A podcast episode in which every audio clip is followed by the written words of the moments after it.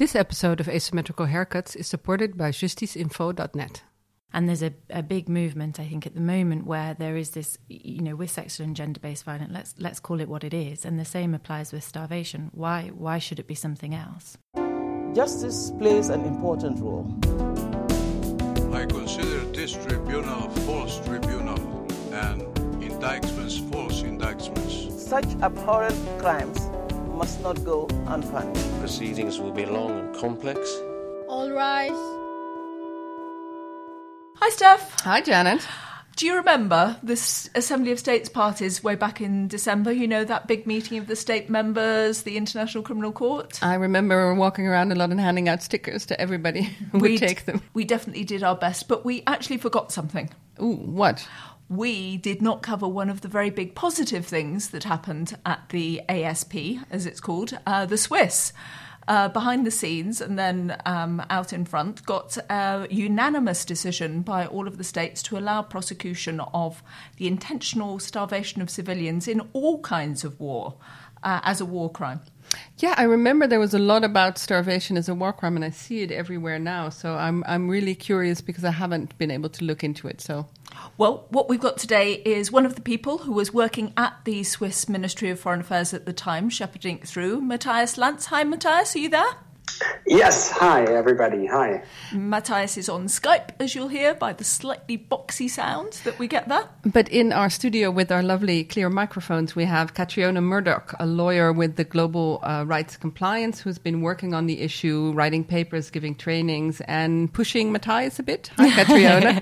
well, I think he's he's been uh, very gracious in in. Um, bringing me along in the process. So it's been very much a, a privilege for me. So Okay, well, welcome both of you to Asymmetrical Haircuts. We are going to start off straight into it. Stephanie has been doing something really ridiculous as far as I'm concerned. She's been reading the Rome Statute. She's been researching exactly what happened at the ICTY and where was starvation. So over to you, Stephanie. What do you want to ask? Well, I was wondering, like, why isn't it already a, a, war crime and a crime against humanity? So I read through the ICC statute where it's listed as a war crime of intentionally using starvation as a method of warfare, but also under crimes against humanity as an element of extermination um, as part of inflicting conditions designed to bring about the destruction of uh, part of a population. So, my question really is why then do you need it to be kind of an an extra crime, um, couldn't you, whatever is not covered by the war crime, kind of take with that crime against humanity?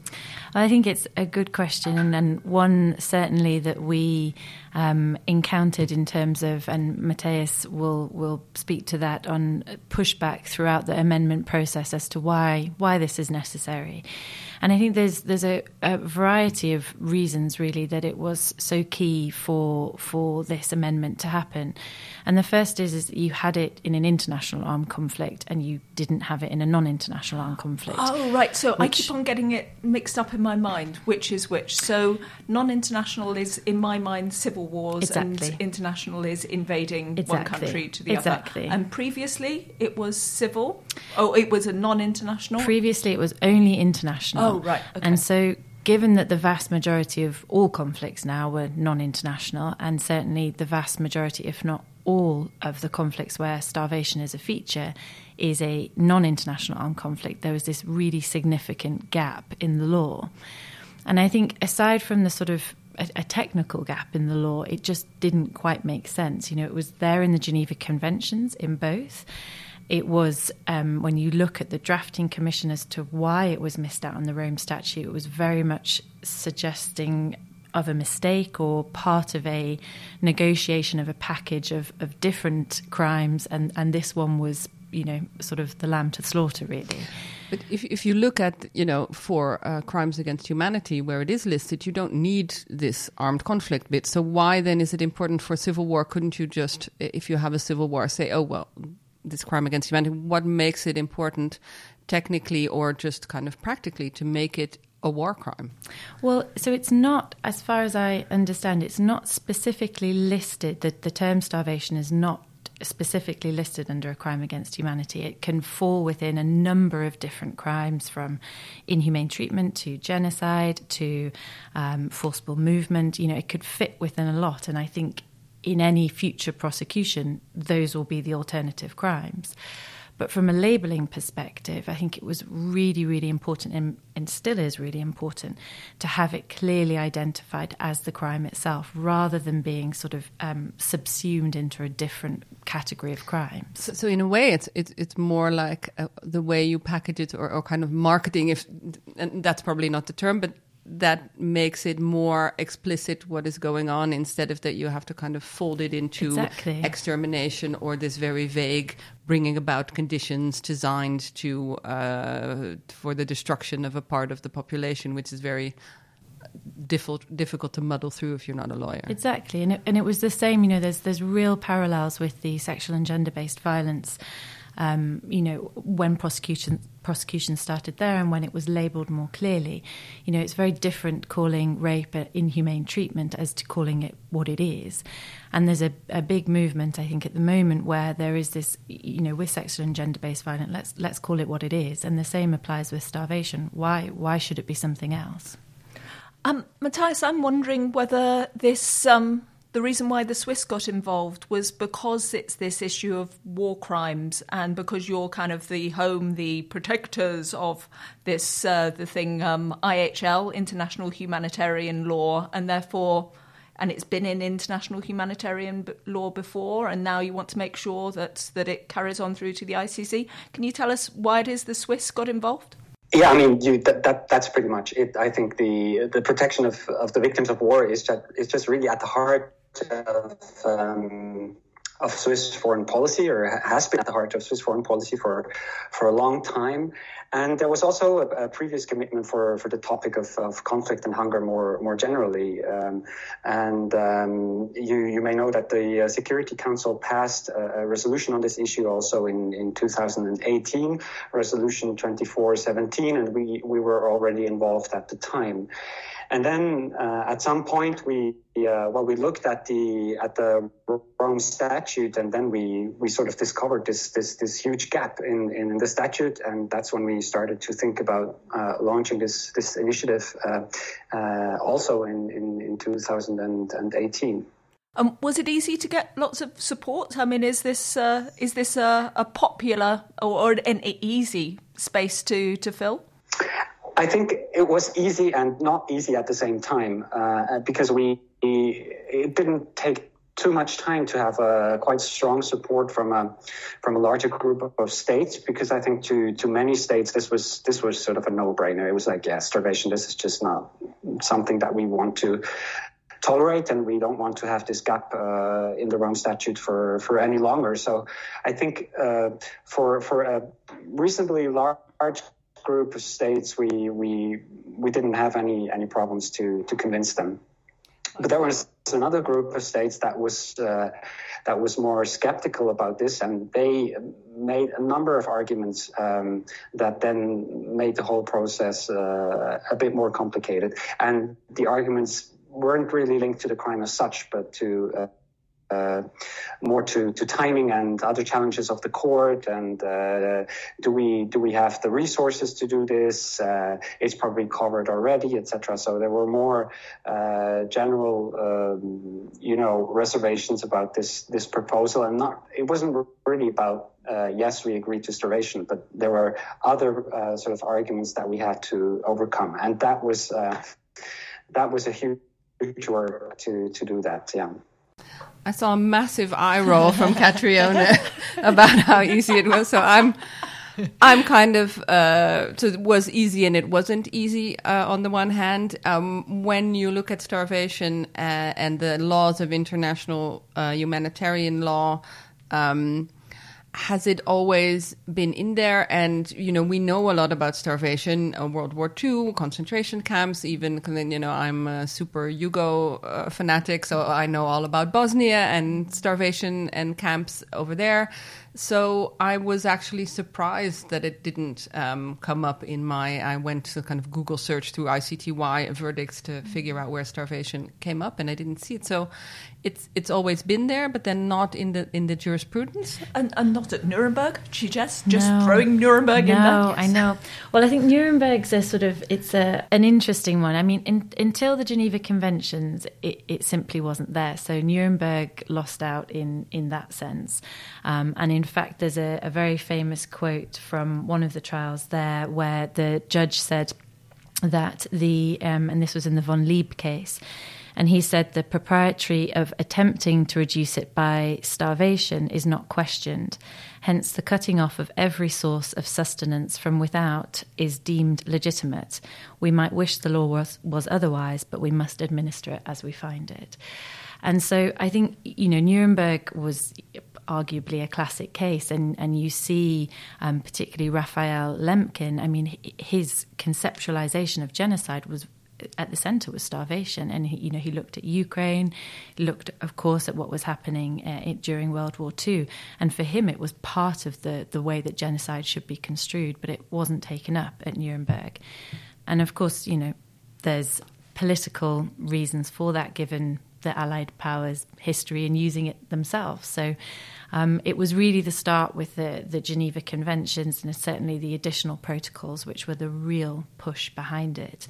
And then, and where, then, where and else then can we see fast it? forward 2002 Rome, Rome Statute.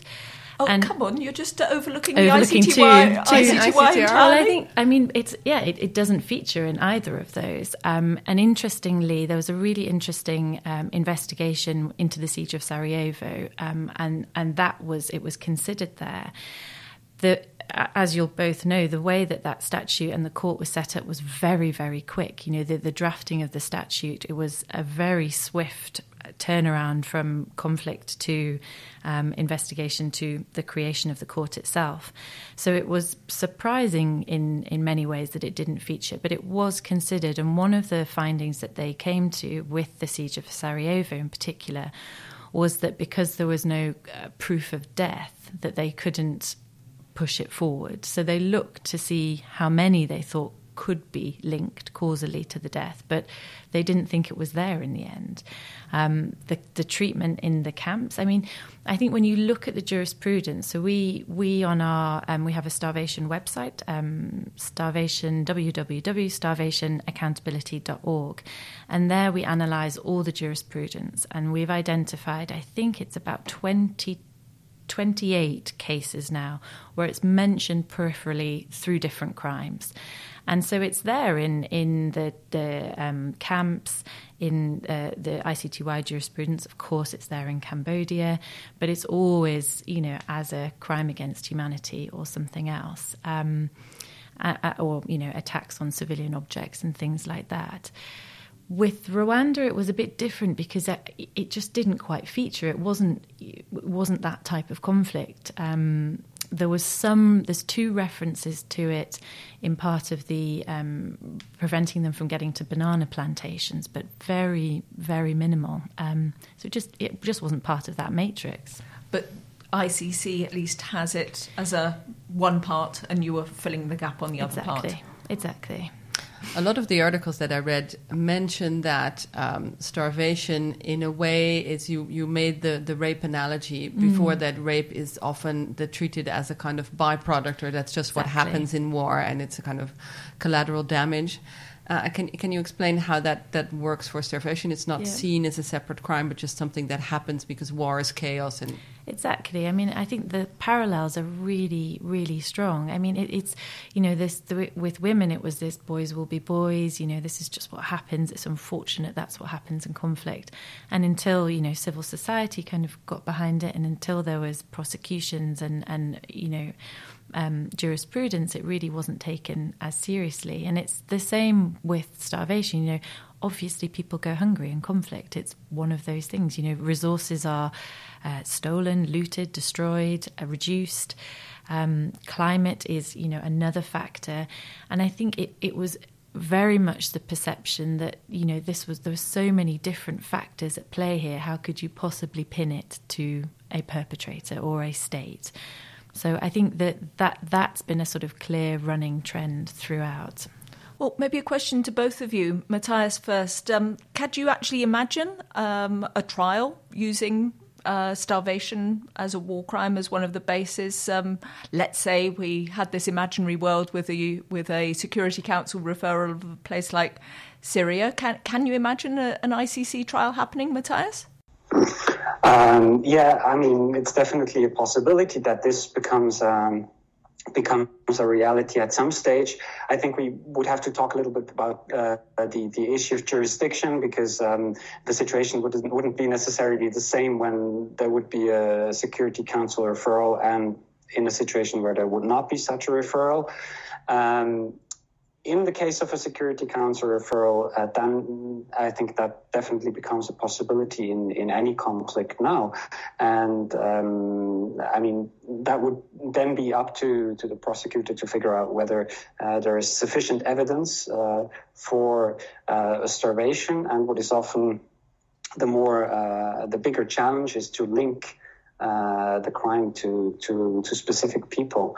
Um, but that's that's a really hard guess to to make. But at least uh, the possibility will be there. And I think uh, with the new crime, prosecutors are encouraged also to look at this uh, at this crime now. Uh, I think that's a really important change with this crime.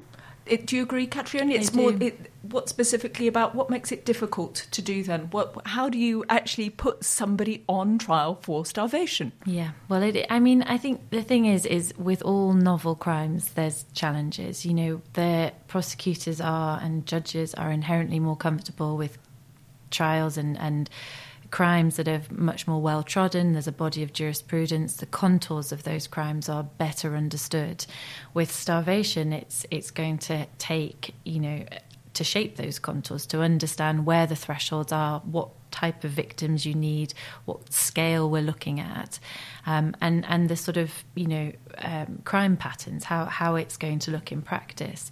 Um, so I think, of course, there will be challenges, and you know, given the challenges and some of the um, you know, failure of um, convictions, if we can put it that way, uh, at the ICC, I think they're going to be slightly more cautious about doing anything too progressive. But that said, you know, you look at some of the comments coming out of the ICJ with the Rohingya situation where starvation is being discussed. We've had an openness from the ICC asking, you know, how do we feature this in our preliminary examinations, our investigations, you know, so there's there's an, an interest there, and and it's certainly from our perspective, you know, having worked across a number of the the courts and tribunals, it's by no means insurmountable. It's it's it's new, but it doesn't make it inherently more difficult. And there is that, that difficult word in the wording for this crime uh, is intentionally causing the starvation. So is this going to be uh, like the genocide, where you have to prove the in, the specific intent, and how how difficult would that uh, be, if you can imagine it? Well, uh, um, take that further. I agree. That's why don't you imagine it in a specific situation? Mm. Like you know, we know that there's a starvation going on at the moment in Yemen. How would you prove that? So, taking the first um, question, or the first part of the question, um, it's so we we are trying to. There are, of course, parallels with genocide. Both of the crimes are likely, and well, certainly with genocide, starvation is likely to be defined by its intent. It's a specific intent crime that goes beyond the conduct or the consequence um, of of the the actions of, of the act. So, in that sense, there are parallels. But where we say that it will be different is the, the body of jurisprudence behind genocide has developed so that you need a purpose. You have to have a specific purpose to desire, in whole or in part, to destroy the group. So, where we see it being different, and this is how we've analysed it in our, our legal writing to date, is that that purpose based element of genocide we say wouldn't be the same for starvation. So we consider, and if you look at the way that the, the construct of the crime and the way that the drafting commissions have has it's been put together, um, and the comments that were made during that process, we think it's very much more likely that when it's prosecuted, a virtual certainty test would be sufficient to meet. What does that mean? So the virtual certainty. So if you take it then in the context of Yemen, so Yemen is a um, uh, you know a, a, country that had ninety percent of its imports relied relied on food and all of its supplies ninety percent. So it was a fragile uh, economy in a fragile country. You then take the war, um, where you start with a, a, variety of different crimes. So, um, a, a, campaign of airstrikes, a blockade that for a period of about 10 days closed off the entire country. And then intermittently from 2017 onwards, there's been a partial blockade where there's been no um, humanitarian uh, evacuations, no air, the airports have all been closed, and a huge reduction in what's been able to move around the country and get in. So, taking that pre existing condition of a country that is already very vulnerable, has uh, insecurity, food insecurity issues to start with, and then you place a military campaign on top of that, it is a virtual certainty that a country such as Yemen would in, its food insecurity would decrease, it would plummet. And then you filter in, you know, years now of international condemnation, years of reporting on the statistics of famine and IPC4 and, and, and, you know, vast numbers that we're dealing with. And yet it still continues. And there's been no um, reduction, well, no meaningful reduction in parts of that conflict. So I think there, and, and place on top of that, you have comments from, you know, the Saudi-led coalition who are, you know, putting in money into the economy to stave off hunger. You have a situation where it's very clear that you can see that what you're doing is going to have a knock on effect. And we say that type of virtual certainty, um, mens rea, would be what would be sufficient for starvation. But if the Saudis say we're putting um, money in to stop starvation, that's their defence, isn't it? I don't. I mean, I just don't think it would be a defence that would stand up, hmm. in my view. Well, that's an interesting one. Yeah, well, that is going to be very much um, interesting on which facts then kind of support this uh, yeah. this intent. Um, you've written, yeah, so the the one of the intent you've written that starvation and famine famine rarely occurs in a vacuum. So mm. yes, the, the, the the real problem is going to be how to separate this from other food and, and insecurity issues. And I think that's also been one of the reasons for lack of prosecutions and a lack of um, you know investigative uh, interest in this because it, it, has been complex, you know, particularly as a lot of the deaths usually occur from associated diseases. You know, it's quite rare for somebody to actually die of, of starvation itself, you know, a lack of food and water. It tends to be, you know, then you have a cholera epi- epidemic which will wipe out a huge number of people. So, it's complicated, but again, you know, that's sort of the bread and butter of international criminal law. It's this being able to discern in a very complex, multi causal chaos of, of, you know, the theatre of war and be able to pick out and, and make that linkage evidence um, stand up. So, um, you're travelling a bit, as far as I can see, um, talking to different lawyers and NGOs, and um, particularly on this. I'm sure you work on other issues as well how do you try to uh, how do you guide people through you know what what they need to know about it what what it is what it what are you telling people well i think i mean it's a really interesting question and i think you know we're now at the stage sort of two and a bit years in where you know it's overwhelmingly people coming to us and and it, the question is really different depending on your mandate. So you have the likes of the World Food Programme, who we've been working with quite closely, who will say, you know, we need advice on how to leverage our negotiations for access. We we've been stopped. We're not able to get into country X, Y, and Z. What do we do? Is, so what can you practically suggest you, to us that, that will give us a bit yeah, of an elbow to, to yeah, push exactly, push the other side? Exactly. And then you have you know the likes of uh, Yemeni civil society groups who were really sort of the genesis of this project, saying, you know, we see this devastating our communities, but we don't know how to what do we call this? You know how do we how do we document this? How, where do we go? Do we do we go to hospitals? Do we go to the ports where they're being blocked? Which you know which parts of this do we look at? So it, it's very much i mean i think the the amendment process was such an important part to galvanizing on an international level understanding about this being a deliberate act. This is not something that just happens in conflict. This is very much a, a, a deliberate conduct. And so now that we have the strength of that amendment and the tireless work that the Swiss did in all of those multilateral, bilateral, high level discussions and negotiations, it, it means now that there's a level of understanding. But you know, it depends on the state that you're dealing with or the organisation as to their interest and their understanding. Do you want to just uh, accept that uh, shout out, Matthias, as uh, having uh, the Swiss having uh, changed the world through this? Is that um, that uh, that because you you actually put this on the agenda that you we might see some successful prosecutions? I'm very happy to accept this idea that I've changed the world to the better. no, seriously, I, I think, um, I mean, uh, we started this, you know, not with this sort of broad approach in mind. I was uh, at the beginning primarily uh, a gap in the Rome Statute that we saw, and then working on this initiative, we realize that other people like Catriona are working on the same issue from a different perspective and, and even other people, other states, etc. So all of a sudden we had this network of people uh, that, that sort of uh, worked broadly on the same issue. And, and I'm really happy that um, that uh, this discussion on the on the amendment and uh, the the adoption sort of ha- had a positive effect on this on you know addressing this this really serious and and, and real problem.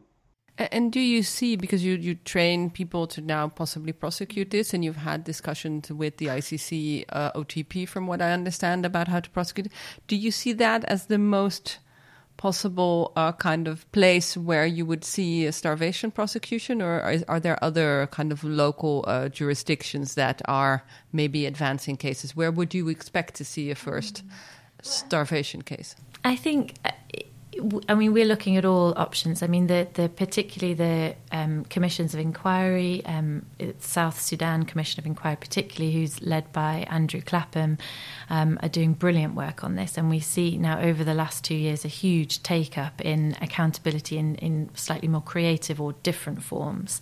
So the commissions of inquiry, Yemen, Syria, South Sudan, South Sudan in particular, have really started to focus on this. Um, the ICJ, as I mentioned already, has been fairly progressive, very progressive in looking at this issue. And I, I foresee the Rohingya situation, be it at the ICJ or be it at the ICC, being certainly one to watch.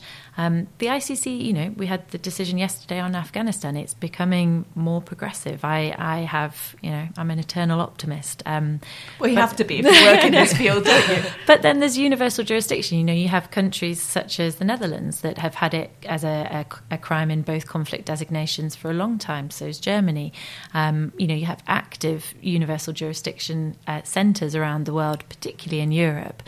And so I, yeah, I'm positive that we could see it in a number of different avenues. I have one one more question before we turn to our standard asymmetrical haircuts questions. When you make that link with Rohingya and the genocide mm-hmm. cases, one of the things that pops up to me is that if we have this and it's going to be prosecuted, are we going to have the same numbers game that we have with genocide. How many people oh, have, have, to, be affected yeah, before it's actually starvation? And is it not just the different interpretations yes. of what makes a genocide, you know, huge numbers or not. Yes. Yeah, well, the interesting thing for starvation, and it's interesting and it's also slightly challenging for those documenting, is that there's no requirement of proof of consequence.